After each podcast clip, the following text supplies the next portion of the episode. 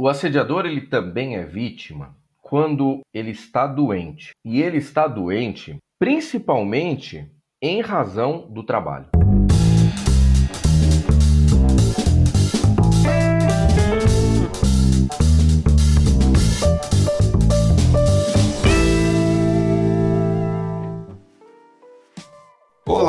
Olá, seja muito bem-vindo, muito bem-vinda ao LecCast. Eu sou Márcio Calai e no episódio de hoje nós vamos falar sobre um tema que tem se tornado o tema do momento, infelizmente, o assédio. Neste caso, vamos falar sobre o assédio moral e, mais especificamente, quando o assediador também é vítima, o que é um olhar realmente diferente, um olhar é, inusitado mesmo para um problema gravíssimo dentro das organizações, que é o assédio moral. É, para falar conosco sobre isso, quem vai estar com, conosco aqui no LikeCast já já é o Tatal Hanksey, que é o fundador da consultoria e do perfil Eticalizando, que você muito provavelmente já conhece, mas se ainda não conhece, vai conhecer aqui no LikeCast. É, hoje também, coincidentemente, Dia Nacional do Combate ao Assédio Moral no Trabalho, então, muito oportuno que esse debate venha acontecer aqui é, no nosso podcast, nessa data que luta contra essa prática é, reprovável, realmente, que é o assédio moral. E nos nossos avisos de hoje, como sempre, eu tenho alguns avisos para trazer muito rapidamente. O aviso de hoje é um convite a você. Se você se interessa pelo tema do assédio, do assédio moral, do assédio sexual e mais especificamente sobre as investigações de assédio, você precisa participar da Compliance DNA. Este é um evento online e gratuito que a LEC já realizou há muito tempo e volta a realizar neste ano com a participação é, da turma do Talk Experience, são atores que vão encenar uma, um episódio de, de assédio moral, e nós teremos a oportunidade de ouvir do professor Kleber Iso todas as orientações sobre como realizar a investigação nos casos de assédio moral, erros, acertos, o que fazer, como realmente você pode alcançar resultados importantes a partir de um processo de investigação de assédio moral. Para participar, você precisa se inscrever lec.com.br barra compliance DNA, compliance DNA. Este é o link de inscrição para assistir ao Netflix aí, o Netflix, uma brincadeira com a Netflix, é claro, mas para quem gosta de séries e filmes, vai ser muito legal. A história é o caso Fábio, se chama O Caso Fábio, investiga a investigação de assédio. Dá uma olhada, confira esse link, se inscreva. A, a, aula acontece ao vivo, às 8 horas da manhã, no dia 15 de maio, a, não na próxima, mas na outra segunda-feira. Vamos lá, vamos trazer o Tatal aqui. Mais uma vez, seja muito bem-vindo ao LecCast. É um prazer ter você aqui conosco hoje. E pronto! Obrigado, Márcio. Obrigado pelo convite. O prazer é meu. É sempre muito bacana bater um papo com você. É, e também com o pessoal do LecCast, mas assim, eu, eu, gosto muito de conversar com você, sempre é, trazendo algumas provocações boas para a gente refletir um pouco sobre integridade, sobre esse nosso ambiente de compliance. Então, obrigado pelo convite. Tatal, a recíproca não podia ser mais verdadeira, cara. Você traz realmente um olhar muito diferente para os problemas recorrentes e isso faz com que a gente pare para refletir. E eu acho que eu acabo entrando na sua também. E, e aí, para a gente começar o papo, Tatal, antes até da gente entrar no tema do assédio moral mesmo, talvez exista alguém aqui que não te conheça, o que eu acho improvável. Mas para quem ainda não te conhece, você pode contar um pouquinho quem é você e o que você faz, Tatal? Lógico. Bom, eu sou o Tatal, na verdade, eu posso dizer que esse é meu nome, meu apelido, que ninguém me chama é Antônio Carlos, né? Uh, e eu sou psicólogo, eu trabalho nessa área de integridade já tem muitos anos, mas a minha formação é a psicologia. Trabalhei, né, fiz, fiz pós-graduações em, em, em, hospitais psiquiátricos, trabalhei com vítimas de, de crimes, né? E, e tudo isso foi também me ajudando a moldar um pouco essa visão é, de, de compliance um pouco, um pouco diferente, né? Porque eu vim dessa outra escola de análise do comportamento, de olhar para as pessoas é, buscando motivações, e isso vai ter também bastante relação com o nosso papo de hoje. Sou também é, fundador do Eticalizando, é uma consultoria e também um, um, um, canal. No YouTube, na verdade, eu tenho pouquíssimos vídeos, mas o, forte hoje é o Instagram, onde eu, eu trago um pouco do trabalho, dessas reflexões críticas diárias, para que a gente possa pensar um pouco sobre o que é a integridade, saindo daqueles termos e daquelas, daqueles chavões que a gente escuta, né? Ah, é o certo, é não fazer o errado, é isso, é aquilo. Porque no dia a dia tem tanta coisa acontecendo com a gente, né? Que às vezes a gente esquece de refletir sobre o porquê que a gente age errado. Tudo bem, o certo e o errado a gente vai definindo, mas por que, que a gente faz o errado, né? Então, eu gosto muito dessa pegada e no Instagram eu faço essas provocações, né, com treinamentos também, é, em várias frentes, é, sempre trazendo dilemas, provocações para que é, a coisa faça sentido. Essa é a minha maior preocupação, né? De que as coisas façam sentido para que as pessoas absorvam e a partir disso possam se transformar. Então é um pouco isso. Muito bom. E, e, e no fundo, né, Tata, você falou que, que traz o porquê né, para os seus debates, né? Por que as pessoas fraudam, por que as pessoas agem de maneira errada ou certa, enfim, por que elas agem, né? Qual é a motivação?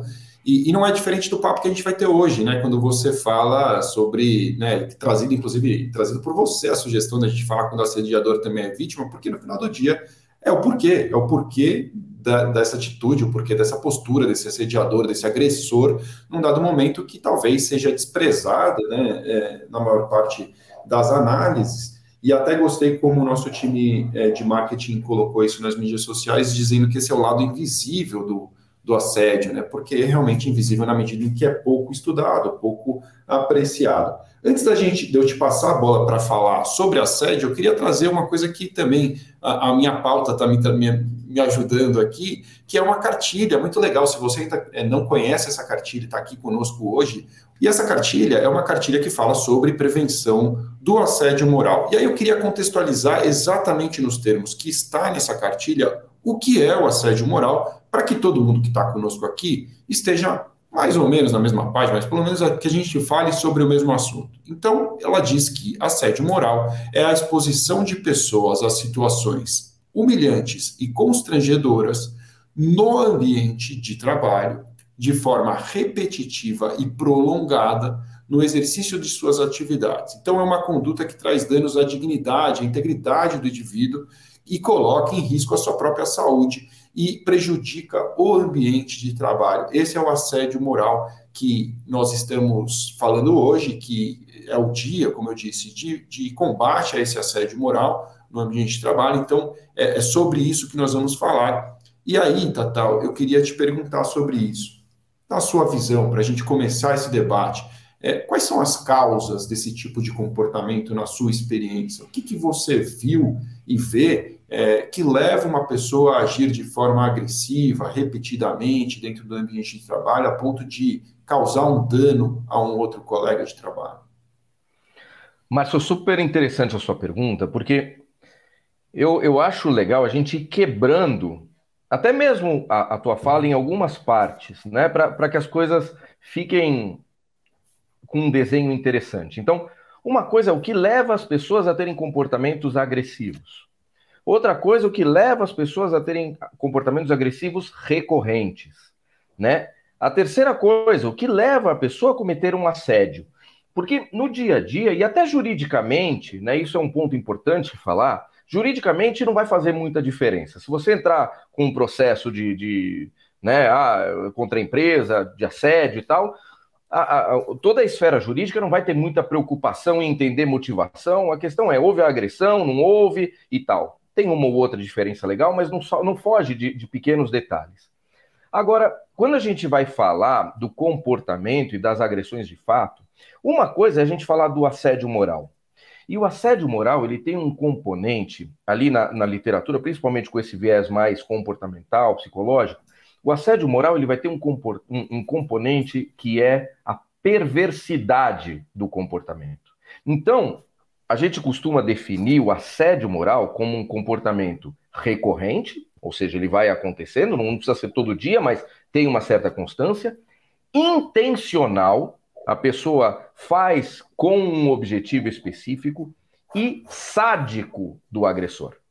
Então, esse sadismo, essa perversão, que às vezes também a pessoa fala, ah, então todo assediador é um psicopata. Não, a gente não entra nessa questão de uma classificação é, patológica. Mas existe um sadismo no assédio que leva este agressor a querer punir, ferir a vítima e afastar ela do lugar de trabalho com sofrimento. Então, não é. O que eu vou falar é um pouco bizarro, mas assim, não é só a agressão, né? A agressão já é grave, é óbvio. Mas existe todo um componente de perversidade, de destrutividade no assédio. Como é que a gente começa a ver isso? São características da vítima ou da relação do agressor com a vítima ou com as vítimas que levam esse agressor a buscar essa destruição. Às vezes é um preconceito, né? Então, ah, eu não, eu não gosto de trabalhar com, sei lá, mulheres, com pessoas da religião judaica, com pessoas que eu acho que, que, que, sei lá, tem uma faculdade, isso, até isso, né? Tem uma faculdade de segunda, terceira linha. Eu tenho um preconceito, eu tenho um desprezo contra essas pessoas. E o meu objetivo a partir disso é mostrar que elas não deveriam estar lá, é afastá-las de fato. Então, o assédio ele tem essa característica, né? Uh, outra questão interessante do assédio é que às vezes ele é um comportamento de reação. Então eu não tinha nada contra um fulano de tal, até ele fazer algo que eu considerei que foi uma agressão ou que foi algo que me trouxe um prejuízo. Ah, eu acho que ele tentou me passar a perna, então eu passo a ter o desprezo. E ao ter o desprezo, eu quero que ele se estrepe ali naquela relação. Aí a gente começa a falar do assédio e por isso, inclusive, essa recorrência. Porque se eu faço uma agressão só, eu sinto que não foi o suficiente. O que eu quero é que essa pessoa pague pelo que eu acho que ela tem que pagar, né? Uh, e entram aqui algumas coisas, né? Às vezes o, o, a vítima ela é objetiva, né? Então, sei lá, eu vi um caso uma vez é, de uma pessoa que tinha um preconceito com uma pessoa, um, um colaborador da equipe dela, porque era uma pessoa que estava, que vinha de um, de um ambiente social menos favorecido. E ele falava, esse, esse aí está acostumado a comer capim. Né? Ele achava que, que na equipe dele só tinha que ter gente top. E vem alguém ali de, um, de uma classe social que ele considerava mais baixa, ele achava que não deveria estar tá lá. Então ele vai minando esta pessoa para que com sofrimento ela fale: Eu não aguento mais, vou embora. Ou que ela tem uma, uma, um prejuízo na sua produção. E aí ele vai poder falar: tá vendo? Eu falei, não era o lugar dele. Ele não aguenta. Tá vendo? Eu falei, ele não serve para isso. Né? Então a tentativa é o tempo todo ir minando. Outras situações né, que são agressões, mas que não são assédio, é quando a gente vai falar, por exemplo, de uma relação por injúria. Né? E aqui até vai beirando um pouco o começo da nossa conversa de quando o agressor ele se torna também vítima, né? E o que, que é essa relação por injúria? É quando a gente pode falar no bom português, a pessoa espana, né? Ou ela não tem uma competência emocional para lidar com os problemas que ela acaba se, se, se conectando no trabalho, ou ela não tem uma competência técnica, às vezes ela nunca foi líder, às vezes nunca foi líder numa equipe de tamanha complexidade ou num cenário de tanta complexidade. Às vezes a pessoa está é, é, tá com medo de ser mandada embora e a equipe não responde a ela o que, o que precisa. E falta recursos. Então, quando começa a faltar recursos, a gente vê isso às vezes em comunicação das mais banais, né? Então eu falo uma coisa, a pessoa não ouviu, né? Aí você fala que, aí você fala de novo, a pessoa não ouviu. Chega uma hora, segunda, terceira vez que a pessoa não ouve, é normal a gente ouvir alguém levantando a voz. Pô, eu falei tal coisa, né? Tipo, você falou uma vez, duas vezes, a pessoa, que? Que? Já veio um grito, né? Isso, isso é, é a base desse comportamento de relação por injúria.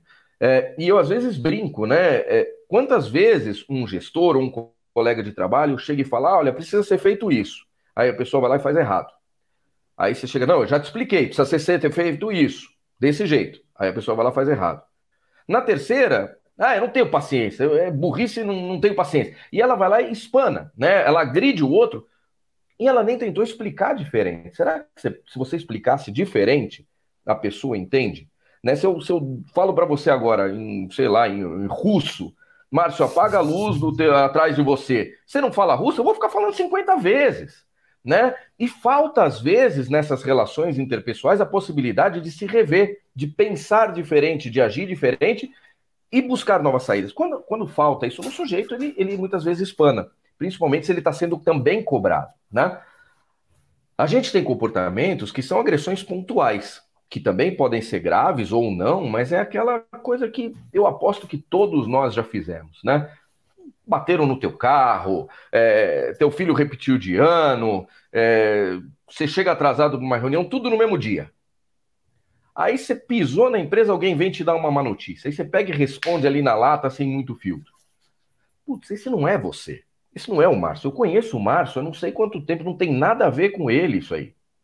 É verdade, mas houve um comportamento agressivo que também vai precisar ser tratado, mas não é o assédio, né? E por fim, a gente vai ter o comportamento moral inadequado, que é o que a gente vai chamar de tio do pavê, né? Assim, no, no, grosso modo. É o cara que às vezes até gosta de você, quer ser seu amigão, e começa a fazer uns comentários que não tem nada a ver, né? Uns comentários completamente bizarros que ofendem. Mas na cabeça dele ele está agradando.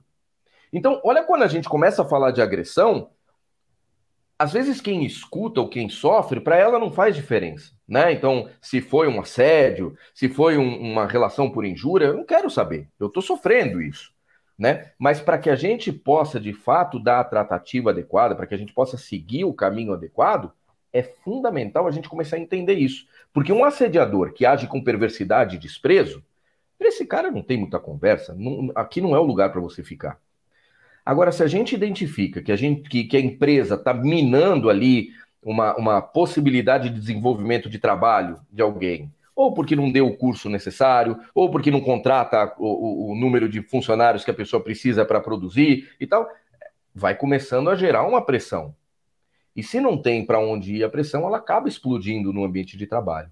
Né? Então, é importante a gente começar a olhar para esses detalhes para poder dar melhor tratativa.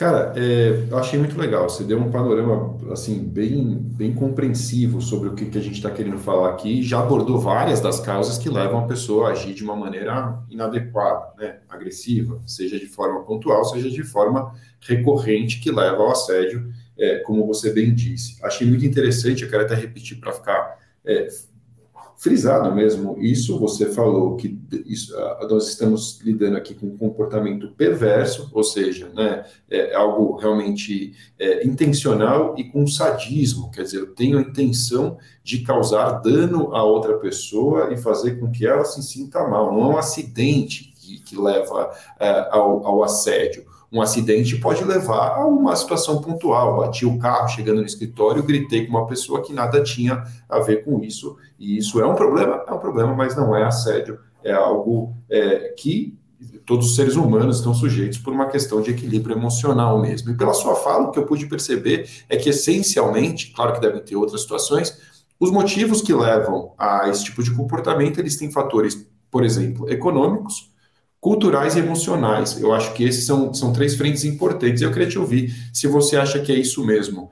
É, porque você mencionou, né, por exemplo, falta de recursos ou de algo para bater uma meta, então uma questão econômica, esse cara está me prejudicando, eu não vou ganhar dinheiro se não me ajudar. Cultural, pô, vivo numa cultura de pressão, aqui sempre foi assim, eu estou aqui na empresa há 40 anos e meu chefe era pior que eu, vocês não sabem como era antes. Então, é, é uma coisa de uma cultura que vai se perpetuando, e emocional, porque aí depende do meu estado interno, né? Se eu. É, e, e, eu até te mandei um vídeo do, do Murilo Gun, que é o cara que eu sou fã, eu já é. até convidei para vir aqui, quem sabe ele até aparece aqui, é, que ele fala isso, tudo que você fez, faz tem tu lá dentro. Se tu não está bem, o que vai sair vai sair um problema. E o exemplo que ele dava era justamente esse: quando alguém vem bater um carro em você e você manda logo aquele palavrão, aquele palavrão está dentro de você aquilo nunca teria acontecido é, se já não estivesse dentro de você. Então, esse evento acaba servindo como um gatilho para te lembrar e falar: Ó, oh, tem um cara aí pronto para xingar aí dentro.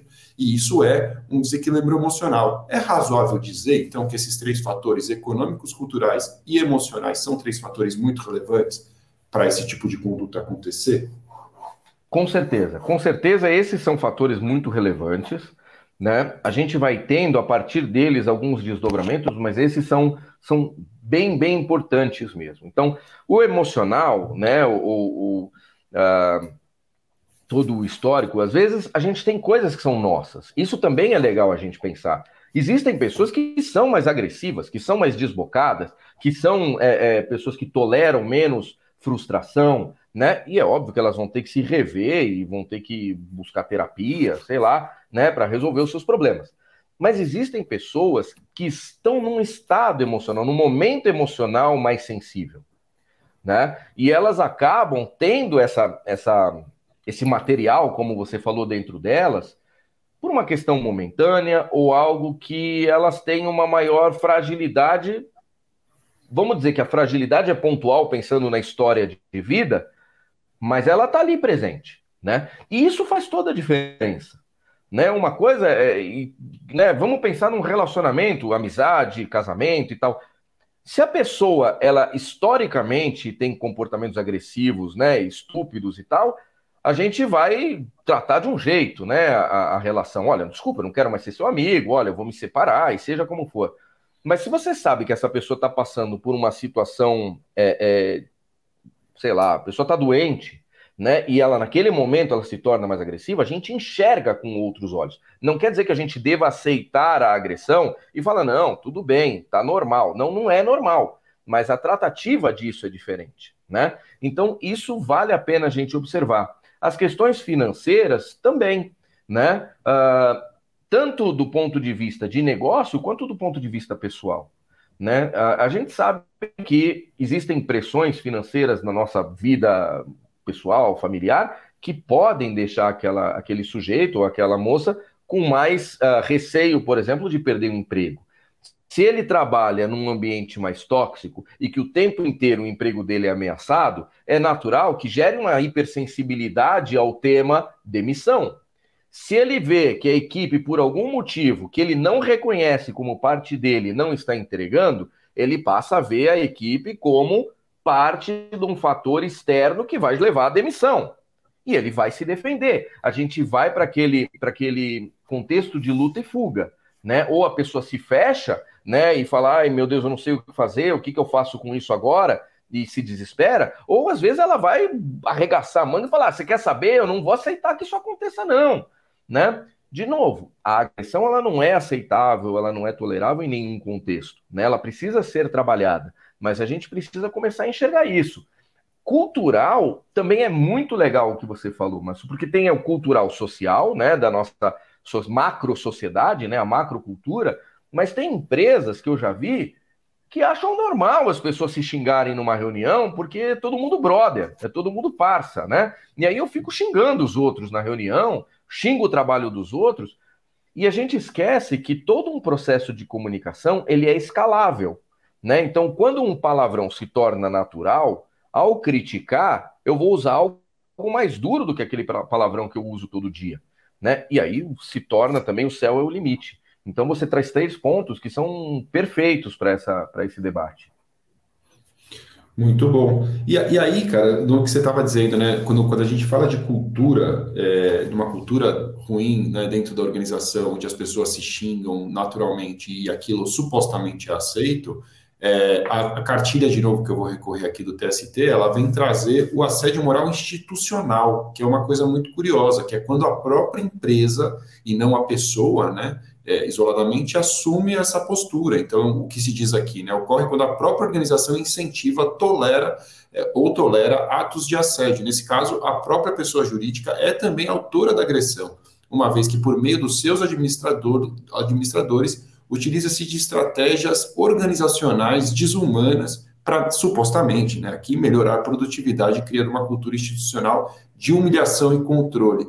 Então, é o que você disse, quer dizer, às vezes é, é realmente algo institucional, e aí o problema pode ser ainda maior, né, numa, numa é, crônico, quer dizer, não se trata de um, um indivíduo isolado. É, eu tenho mais uma série de causas aqui que podem levar a isso, mas eu acho que a gente poderia é, seguir aqui adiante, enfrentando essas causas já sob o olhar do tema central. Quando o assediador também é vítima? E essa é a pergunta, Tatal. Quando que o assediador também é vítima? Então, o assediador ele também é vítima quando o assediador ele está doente. E ele está doente principalmente, né, em razão do trabalho. Não só, né, podem haver outras situações que levam a pessoa a um adoecimento psíquico, psicológico, mas uh, existem situações corporativas que levam o sujeito a, a um comportamento agressivo. Então, uma coisa engraçada que eu vejo, né, e aí começar essas, essas provocações é o seguinte: quando a gente pensa que um colega de trabalho muito querido teve burnout, como é que a gente fica? Normalmente a gente fica solidário. Né? A gente sente pena, a gente quer ajudar, a gente liga, vê se precisa de alguma coisa. Se a pessoa está muito grave, é, a gente busca a família, tenta dar algum suporte. A gente às vezes até exige da empresa um posicionamento diferenciado, ou em relação a esse colaborador, ou em relação a, a, a uma mudança institucional, como você estava falando, né? Ou quando o colaborador ele está com uma depressão, né? Uh, também, poxa, ele está mal. Existe na depressão um pouco mais do que o burnout um preconceito, né? Porque tem aquela coisa, a pessoa às vezes pode ter uma depressão onde você tem uma perda de produtividade, e aí ele é visto às vezes como preguiçoso, né? Mas não só, né? A gente enxerga a depressão às vezes só como isso. O cara tá triste, mais embotadinho ali, preguiçoso. Não só.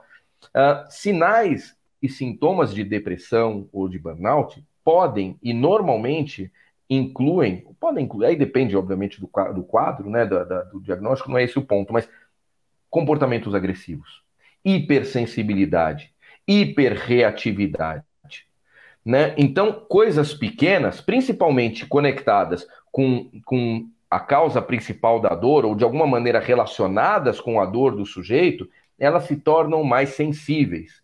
E a agressividade, ela pode aparecer como uma reação e até mesmo uma busca de ajuda frente a esses, a esses comportamentos destrutivos que a pessoa vem sofrendo. Então, é engraçado porque se a gente pega ansiedade, depressão, que são quadros que são comuns nos dias de hoje, né? A gente esquece de falar, poxa, mas o, o sujeito depressivo, o sujeito ansioso também pode ser um sujeito agressivo.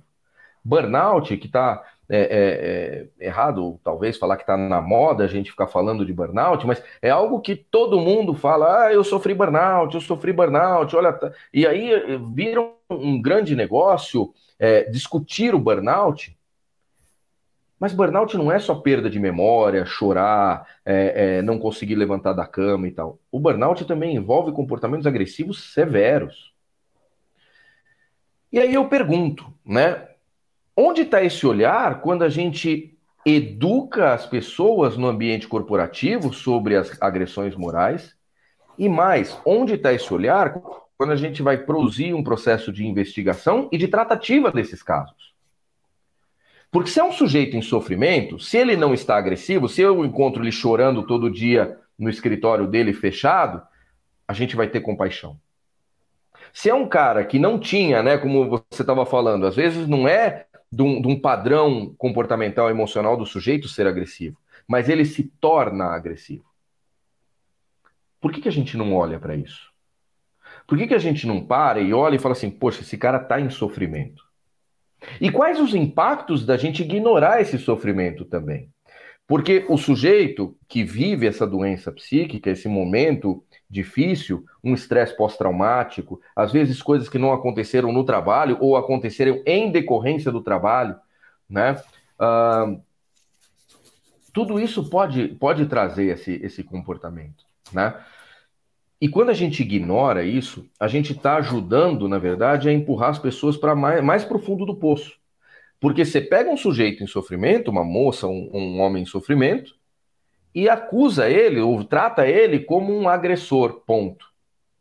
Como um assediador, ponto. E normalmente, como é que o, o, o, o senso comum enxerga o agressor? Como alguém que não tem caráter, alguém que oprime os outros, alguém que de alguma maneira merece ser é, é punido e, e, e prejudicado. E como é que a gente faz isso quando essa pessoa está em sofrimento? Né? Então, esse é um ponto interessante para a gente começar a pensar. De novo, não quer dizer que a agressão ela deve ser tolerada, porque as vítimas dessa agressão, principalmente das relações por injúria, de agressões pontuais, né, que são mais comuns nesses casos de adoecimento psíquico, mas essas vítimas elas precisam também de um acolhimento. É óbvio que elas têm que ser responsabilizadas, mas é, no direito tem, né? A, é, como, é que, como, é que, como é que fala? A pessoa tem que ser penalizada na medida da sua da sua responsabilidade, da sua consciência e tal. Então, pessoas menos conscientes são inimputáveis. Nesse caso, qual é ah, a sim, consciência que o sujeito tem? Né? Qual a consciência que esse sujeito tem para ter se tornado um agressor? Né? Uh, e aí que fica a, essa provocação que eu queria trazer. Sabe, a gente Cara, leva é, isso em é, consideração? É, é, muito interessante, né? Você, a primeira palavra que você colocou na conversa quando eu te perguntei quando ele vira o agressor foi doença, né? Falou quando ele está doente. E, e, essa doença é que levaria né, a pessoa a uma reação despropositada, né? É, esse sofrimento. Cara, eu vou fazer, eu vou te contar uma coisa que aconteceu aqui, é, mudando um pouco de assunto, mas só para exemplificar. É, eu, eu, nunca tive gato, agora eu tenho uma gata aqui em casa, a Cia, uma figura. E, e, e, ela não fala, obviamente, né? Porque ela é gata. E gata, ao contrário de cachorro é, e das cadelas, eles não demonstram o, o, tanto, né? Todo mundo fala, ah, não tem sentimento, não, não é nada disso. Tá? Eu não vou entrar nessa discussão aqui, quem gosta de gato, quem gosta. Mas o ponto é, ele não é um bicho que vem latir quando chega, ou, né, ou miar, ou demonstrar carinho rápido, ele tem o carinho do jeito dele, e dor da mesma forma não é fácil para esse bicho demonstrar. Então, por que isso vem à minha cabeça? Num momento de sofrimento, num momento de dor, o gato se torna agressivo, porque é um comportamento instintivo daquele bicho, e nós somos no final do dia também, né? O bicho humano.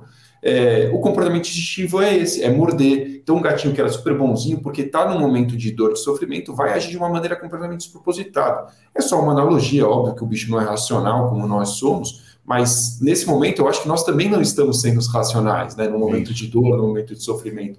E essa reação instintiva coloca essa pessoa é, numa posição de vítima. Achei isso muito interessante. E aí a pergunta que eu te faço é o seguinte: será que nesse momento, quando ele age com a sua palavra foi reação, quando ele age de forma reativa, doente, numa situação como essa, não desaparece a intenção que você colocou no começo da nossa conversa? ele não tem mais a intenção necessariamente de prejudicar aquela pessoa com quem ele está sendo agressivo de forma recorrente. Então, de certa forma, você acha que é razoável dizer que é, talvez a gente não perceba o desaparecimento da intenção? Né? Aquele olhar do começo, a pessoa, o agressor, quer intencionalmente prejudicar e tornar a vida do outro um inferno. Se eu estou doente, eu tenho intenção de fazer isso? Ou talvez estou sendo simplesmente reativo de forma. Você acha que existe um contraste nesse sentido ou não? Eu acho que, e, e, vou até dar um passo atrás, essa sua comparação com, com a, a gatinha, ela é completamente real, né? Porque aqui a gente fala de um, de um, na psicologia a gente vai chamar isso de reflexo incondicionado. Então você tem ali uma, uma algo que ameaça de alguma maneira a sua sobrevivência ou o seu equilíbrio, e a tentativa do sujeito é se ver protegido daquilo, né? O grande ponto é o que, que vai se conectando e vai criando novos, novos laços de relação com esse reflexo, e aí a gente passa a ter um certo condicionamento, né? Que o Pavlov fez isso, né? É, aquela história do cachorro, né? Então ele, ele tocava a sineta, nada acontecia, né? Porque a sineta para o cachorro não representava nada. E aí ele começava a aparecer com uma carne, e a carne gerava o cachorro, fazia o cachorro salivar né? E porque isso é incondicionado, o cachorro não controla isso, né? A carne, alimento, ele olha, sente o cheiro, fica com vontade de comer, ele saliva.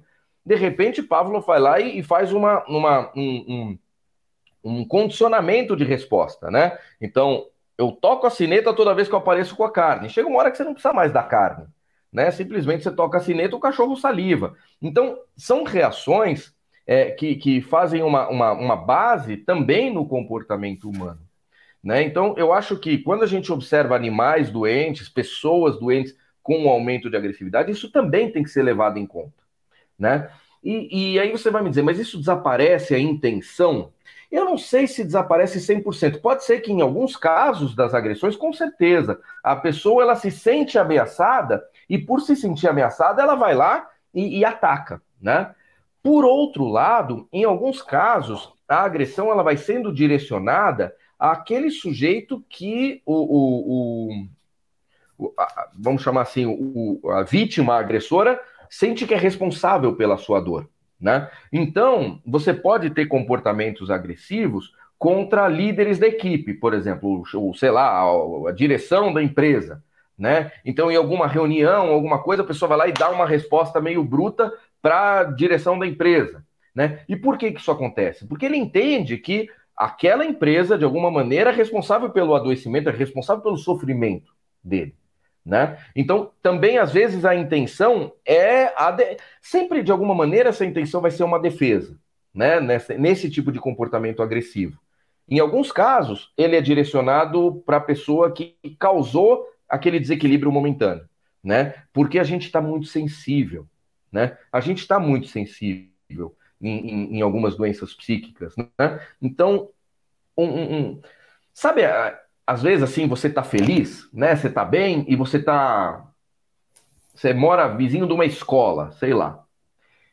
E aí começa aquela gritaria do recreio, você ouve e fala, ai, que maravilha, barulho de criança, né? É vida, é alegria, que coisa boa. Mas você tem aquele dia que por algum motivo você está muito mal. E a criança começa a gritar, você quase abre a janela fala, fica quieto, para de encher e tal. É uma reação, né? Uh, então, quando às vezes a pessoa está com essa condição mais fragilizada, pequenas coisas podem causar o desequilíbrio. Então, o direcionamento dessa agressividade pode ser para alguém que não tem nenhuma relação, e aí aconteceu, ou ela pode ser direcionada para aqueles sujeitos que são entendidos como causadores da dor. Faz sentido? Muito. Faz total sentido, faz total sentido, e realmente é, esse é um assunto é, é, muito curioso, né? traz muita, muita curiosidade mesmo, porque é, não existe é, Ainda que nesse momento se discuta a criminalização do assédio moral, né? Existe, a gente até tem um episódio aqui, se você não ouviu, que está aqui no, conosco hoje, tem um episódio que falou só disso com o Alexandre, o Alexandre Guirão, ele explicou para a gente o que é assédio moral, o que é assédio sexual, o que é crime o que não é, e aqui a gente não está diante de um crime, né? É um ilícito civil, é um problema que gera uma indenização, e, e, enfim, se, se resolve no aspecto civil. Existe a intenção de criminalizar, existe um projeto de lei que tenta criminalizar o assédio moral. E nesse caso, a gente teria uma conduta mais, é, para falar no, no, jurídico, uma conduta tipificada, ou seja, uma conduta que estaria prevista, né? Então, você só comete um crime se você fizer a conduta típica que está lá prevista na lei. Mas hoje o que a gente tem é um tema que você tem dificuldade de identificar se você está ou não está diante de um caso de assédio. É isso que acaba acontecendo. As pessoas sofrem, às vezes, o assédio e não sabem se aquilo é assédio ou se não é. É, é, já começa daí, né? É algo fluido, é algo que vai acontecendo de forma recorrente, e dessa forma é, cabe à vítima identificar, muitas vezes ela não consegue identificar sozinha que ela está diante de caso de assédio.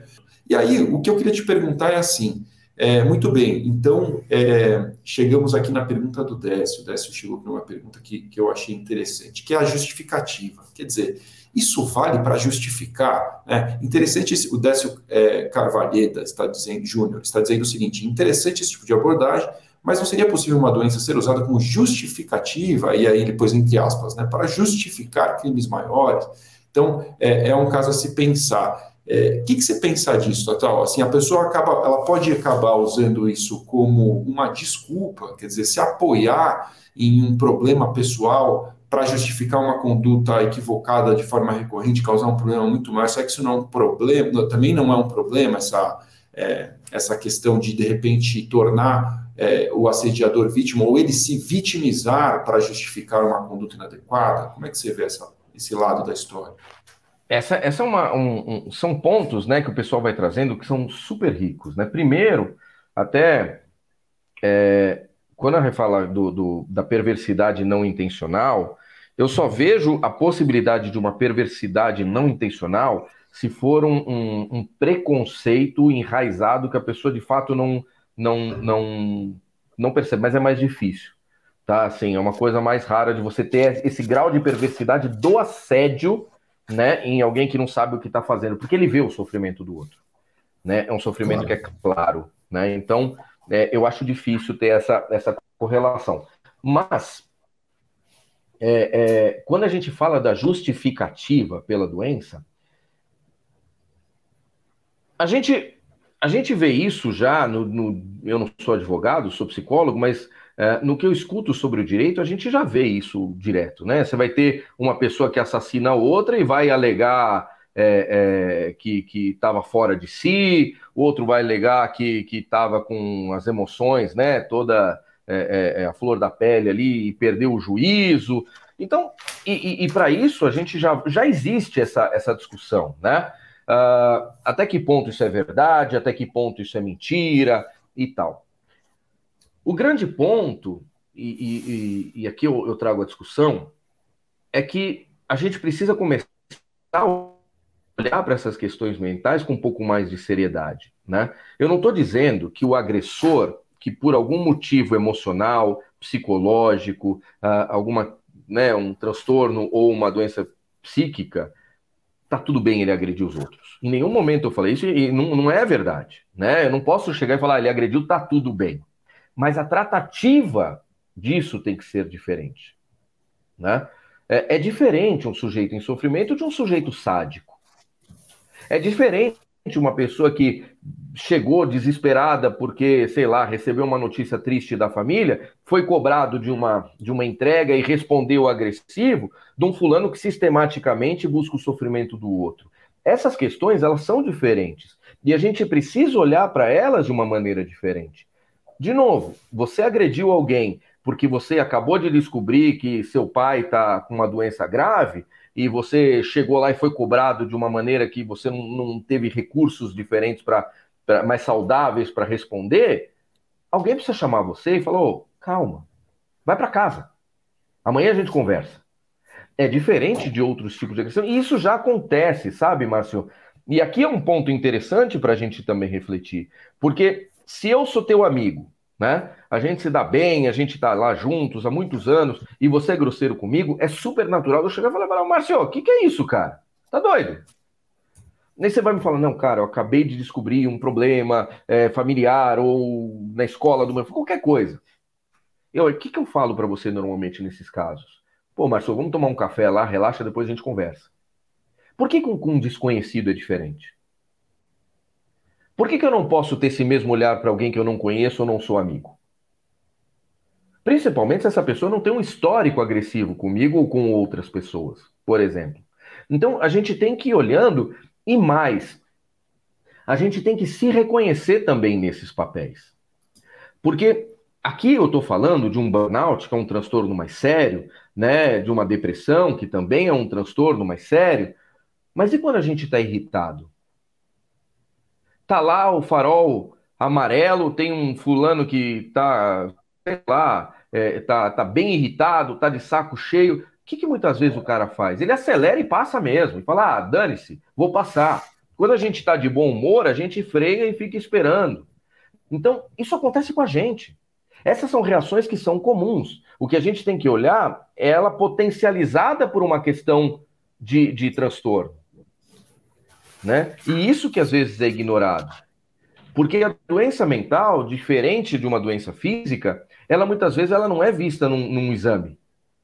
Porque se o fulano chegasse e falasse assim, ah, desculpe, eu estou agressivo porque eu tenho um tumor no meu cérebro, que, que olha, tá aqui a, a, a ressonância, está mostrando, então em alguns momentos eu terei comportamentos agressivos. Ah, tá, tá tem um tumor aqui, dá para ver, pô, coitado, né? E a depressão? Ah, ele diz que está deprimido, né? Como é que eu vou saber se está mesmo? Então, é óbvio, a gente tem que olhar para um sujeito que faz um mau uso dessa possibilidade, mas aqueles que estão em sofrimento merecem também um acolhimento. E volto a dizer, vou ficar repetindo isso, não quer dizer que está tudo bem. E a vítima, muitas vezes, ela nem tem que saber se isso é, é causa de, um, de uma depressão ou de um burnout, ou se é causa de uma falta de caráter. Para a vítima não importa, mas importa para nós que estamos ali nos bastidores dessa situação, olhando para como a gente vai resolver isso, como a gente vai endereçar o caso. Inclusive, como é que eu vou fazer para preservar esse agressor? Porque se é um sujeito que está doente, ele também merece ser preservado. Né? Para que novas agressões não aconteçam. Então é um pouco nessa linha, né? Quem faz um mau uso disso, infelizmente, possivelmente vai acontecer, como acontece hoje na lei, né? Cara que diz que é esquizofrênico para não para justificar uma agressão a um motoboy, sei lá, aquelas coisas que a gente viu. Se é, não é, a gente não sabe, ele tem um laudo, mas o sofrimento psíquico ele é real e a gente não pode tirar ele desse nosso, desse nosso trabalho, dessa nossa observação. Tatal, eu acho é, muito pertinente a sua fala, porque a gente não pode jamais tomar pela exceção é, o olhar que a gente tem que ter sobre o todo. Então, claro, vai ter gente que vai fazer mau uso da alegação de que eu estou doente, então eu tenho que se tratar de forma diferente é, para justificar a minha má conduta, mas não é essa a regra geral, né? A regra geral é que realmente você vai encontrar muita gente doente, quieta, calada, que nem talvez tenha percebido que está sendo acometido por uma doença ou que realmente está num ambiente tóxico e vivendo é, comportamentos que não fazem parte da intenção original ou da pessoa em ser consciência, talvez ela não, não agisse dessa maneira. É, enquanto a gente conversa aqui, o Aleguirão apareceu aqui no chat para falar que realmente existe um. Obrigado, Ale, que existe um projeto de lei em andamento criminalizando o assédio moral.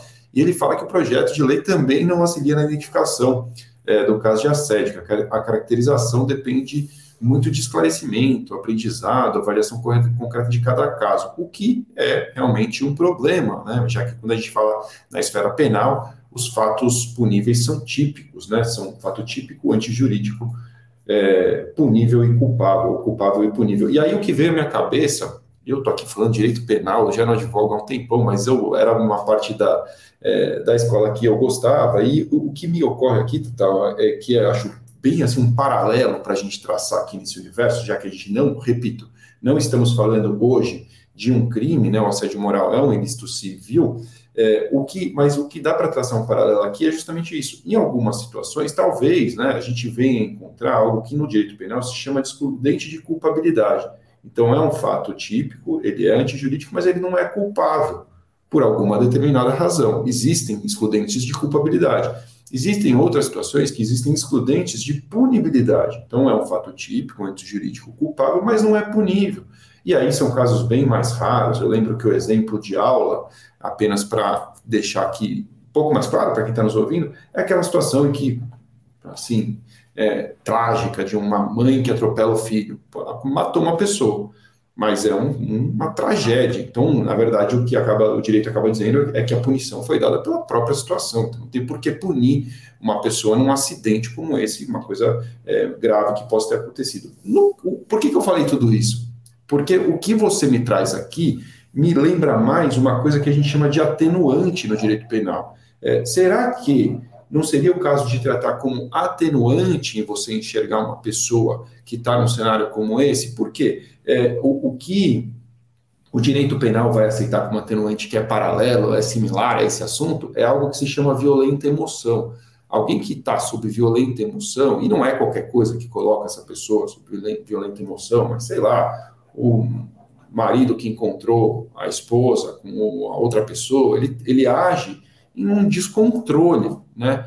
É, será que isso não seria, de certa forma, Tatal, um, uma forma de atenuar aquela conduta? Você ter um olhar, como você bem colocou, será que a gente não tem que ter um olhar mais de compreensão para o que está acontecendo ali e, e, de certa forma, atenuar é, os reflexos dessa conduta e pensar numa postura mais de ajuda, é isso que você quer dizer? Você acha que esse é o rumo?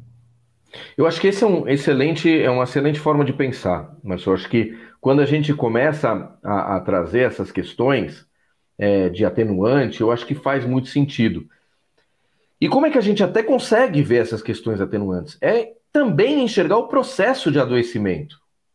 Né? Então, às vezes, a gente vê nas empresas pessoas que vão sistematicamente pedindo ajuda e são negadas, né? A, a, empresa ou a liderança dessa pessoa começam até mesmo a, a, de alguma maneira ou cometer um assédio contra o assediador vítima, né? Ou, ou cometer agressões é, diversas. Então, é, vai jogando coisas nas costas da pessoa e ela já não consegue entregar mais, e você vai jogando cada vez mais coisa, e vai cobrando, e vai tirando recurso, e vai pressionando entrega, e essa pessoa vai pedindo ajuda, né?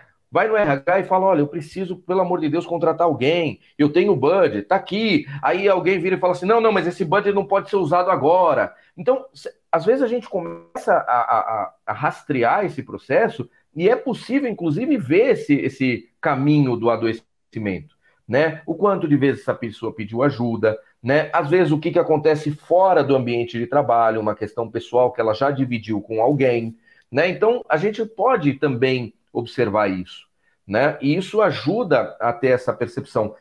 E é por isso que você sabe da minha da minha uh, defesa de cada vez mais o compliance focar em pessoas e menos em, em leis, né? E, e a LEC faz isso cada vez mais com, com maestria, né? A gente, a gente é, é, olhar para pessoas e não só para obediência, porque obediência é delicado, às vezes a gente obedece coisa que não presta, né? Agora, quando a gente tem crítica e a gente olha para as coisas e, e tem um pensamento mais.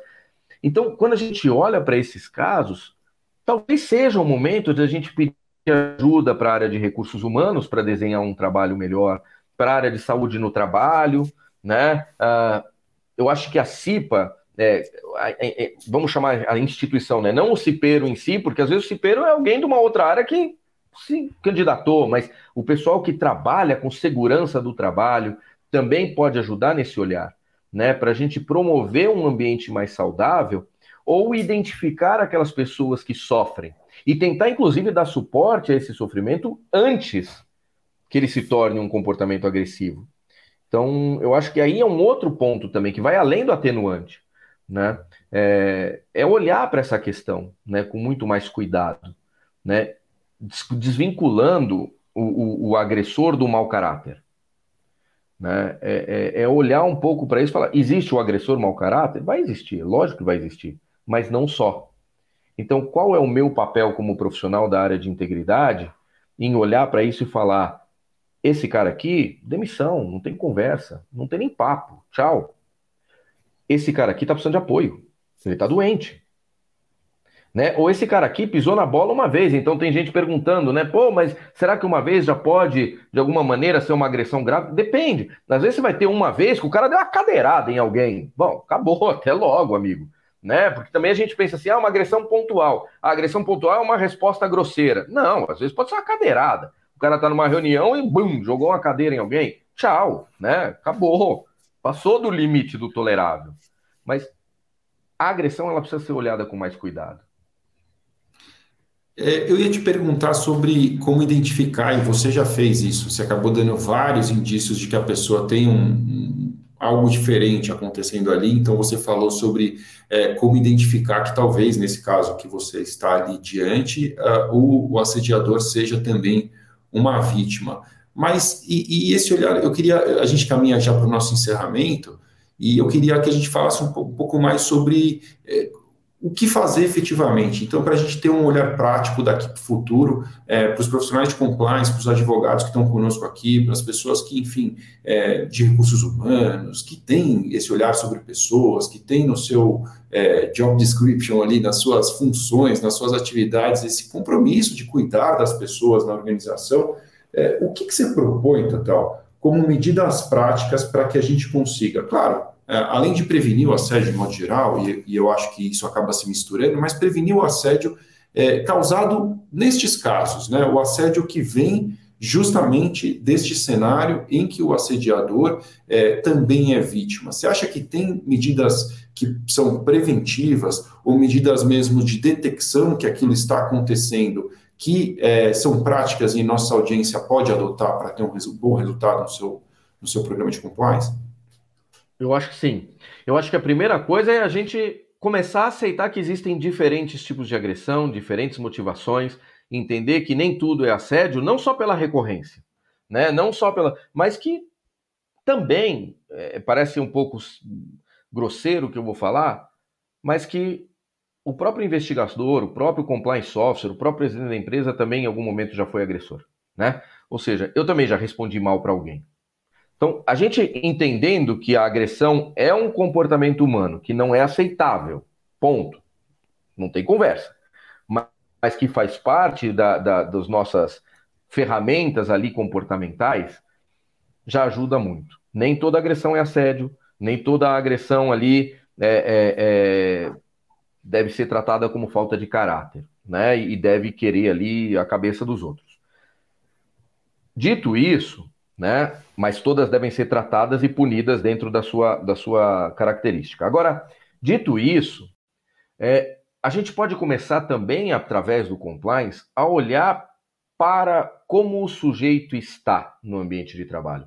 Promover, junto com outras áreas, melhores práticas de relacionamento. Então, a gente fala de respeito. Eu gosto muito quando eu abordo em empresas esse tema, eu não falo só da agressão. Eu tento olhar pelo outro lado da moeda e falar do respeito. Porque o respeito gera mais simpatia, gera mais empatia, gera mais é, desejo por ajudar. Então, a gente começar a trabalhar as relações respeitosas para que também as pessoas que enxergam ali o, o comportamento agressivo começando a acontecer saibam dizer, putz, ele pisou na bola, mas tá estranho, tá esquisito.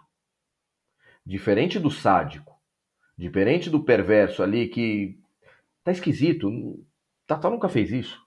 Não era assim. O que, que aconteceu? Aqui já é um bom indicador. Levar, seja pela denúncia formal ou até mesmo como um pedido de ajuda para alguém. Então eu vou procurar o Márcio, que é o compliance officer da minha empresa. Márcio, olha, o Tatal tá dando algumas respostas, tá, não tá legal. Tá estranho, mas tá agressivo, que também não é legal. Vale a gente consegue fazer um trabalho preventivo. Chama o cara, o que está acontecendo? Vamos ver, vamos ouvir. Poxa, de repente até o pessoal de compliance começa a fazer uma pré-investigação ali, aqueles levantamentos de dados que a gente faz, né? E vai olhar e falar, pô, mas esse cara aqui algumas vezes procurou o RH pedindo ajuda na gestão do time. RH, alguém foi lá ajudar? Por que, que não foi ajudar? Né? Então já ajuda também nesse processo. É, eu acho que isso já é, é já é um bom passo. Agora, uma vez que você tem a investigação, é não ignorar também essa possibilidade. Não é ficar achando também que todo agressor é, é, é, é vítima de sofrimento. Não é, não é, não é.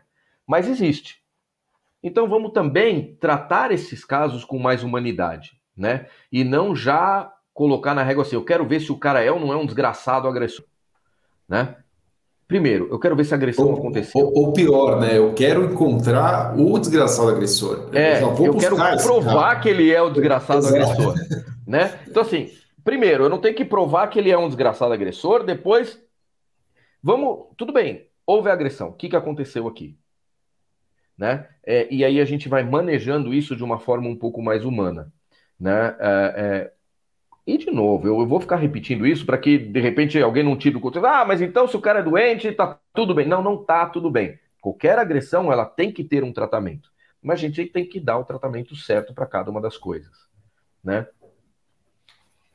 É, é, não tá tudo bem, assim como não tá tudo bem, né? E aí só mais um paralelo aqui na minha cabeça, nos mundos, no mundo das analogias aí. Quando a gente olha para um ato criminoso, e aí vem o argumento de que, que o agressor é vítima da sociedade, que é vítima da, da experiência de Por vida, exemplo. que é vítima falta de tudo que ele nunca teve, então a culpa é da sociedade e não é dele. Em alguns casos, realmente vai ser mesmo vítima da sociedade, da falta de tudo que ele não teve, da educação, da comida, né? é verdade. É, e nem por isso o que ele fez está tudo bem, não está tudo bem. Né? Se tem um ato criminoso ali, nunca vai estar tá tudo bem. É, mas eu acho que esse olhar, o que isso, o que eu aprendi com você hoje aqui, e eu queria traduzir isso em poucas palavras, é no mínimo ter curiosidade sobre a motivação. É isso que eu queria deixar para na minha, o que eu aprendi aqui. Se você está diante de uma situação como essa, não seja simplista em relação ao caso. É um caso de agressão e aquele é um desgraçado. Desgraçado o que que a gente falou mesmo? Agressor. desgraçado agressor, enfim, um canalha, eu quero provar que ele é um canalha. Talvez o que falte para algumas pessoas seja ser mais curioso é, ou curiosa sobre a motivação daquela, daquela agressão. É razoável dizer isso, Tatal? Super razoável, até porque é, às vezes para a empresa é muito confortável você encontrar o desgraçado agressor, né? Porque a empresa, muitas vezes, ela promove culturalmente esses pontos que você falou, né? Uh, um, um, uma panela de pressão e as pessoas adoecem. E elas adoecem e elas agridem, como forma de, né, como a gente veio falando até agora. Aí você manda esse cara embora, vai entrar outro que vai agredir também. E vai entrar outro que vai agredir também. Né? Então, é, é um ambiente tóxico, ele contamina as pessoas. Então não adianta só a gente pegar e isolar os fulano e falar, ah, não importa também se está doente ou não está, ou ele estava doente, mas mesmo assim manda embora. Porque se entrar uma outra pessoa num ambiente tóxico e tal, existe uma probabilidade dele também se tornar um agressor em algum momento. Cara, que papo. Tatal, falar com você é sempre muito fácil, né, cara? O papo vai, vai rolando e, e o tempo desaparece. É impressionante quando o papo é bom, realmente o, o tempo voa. É, eu nem te falei isso antes do episódio, não sei se você se lembra, mas a gente tem uma tradição de deixar uma dica de leitura. Enquanto eu não quero te pegar de surpresa, pensa aí o que, que você quer recomendar. Não precisa ser exatamente sobre isso, pode ser alguma coisa que você está lendo nesse momento, que você leu recentemente, você acha que vai valer a pena para nossa audiência por alguma razão. Enquanto você pensa o que, que você vai recomendar, eu quero deixar aqui o convite para todo mundo se inscrever na Compliance DNA. Eu não sei se você que está aqui ouvindo é, esse papo hoje participou da primeira Compliance DNA, foi muito legal. Nós fizemos é, cinco episódios, se não me engano, contando histórias de profissionais de compliance, e foi muito, muito legal. E dessa vez nós vamos ter justamente o caso Fábio, a investigação de assédio. É uma encenação, realmente, um trabalho feito, muito bem feito pelo pessoal, pela companhia Talk Experience, que trabalha justamente com essa parte de é, é, teatros corporativos, e eles fizeram esse sketch onde eles contam a história do Fábio, um assediador e tal, e, a, e o dilema é, é da colaboradora, a Lívia, que vai é, ficar ali numa situação de denunciar ou não denunciar o assédio, quem decide o final dessa história é você, quem escolhe o final dessa história é você, e o que nós vamos fazer, além disso, o professor Kleber Iso estará comigo no dia 15 de maio para trazer um roteiro, lições sobre a investigação no caso de assédio moral. Então, as peculiaridades, o que fazer, o que não fazer durante uma investigação de assédio moral. E você que quer aprender mais sobre investigações, não pode ficar de fora. Então, como eu falei, eu já deixei o link na descrição do episódio, vai estar, é, é, enfim, é, você pode se inscrever em leque.lec.com.br barra compliance de DNA, compliance DNA. Esta é a página para você participar gratuitamente, é online, é gratuito e vai ser muito bacana contar com a sua participação. Dica de leitura, Tatal.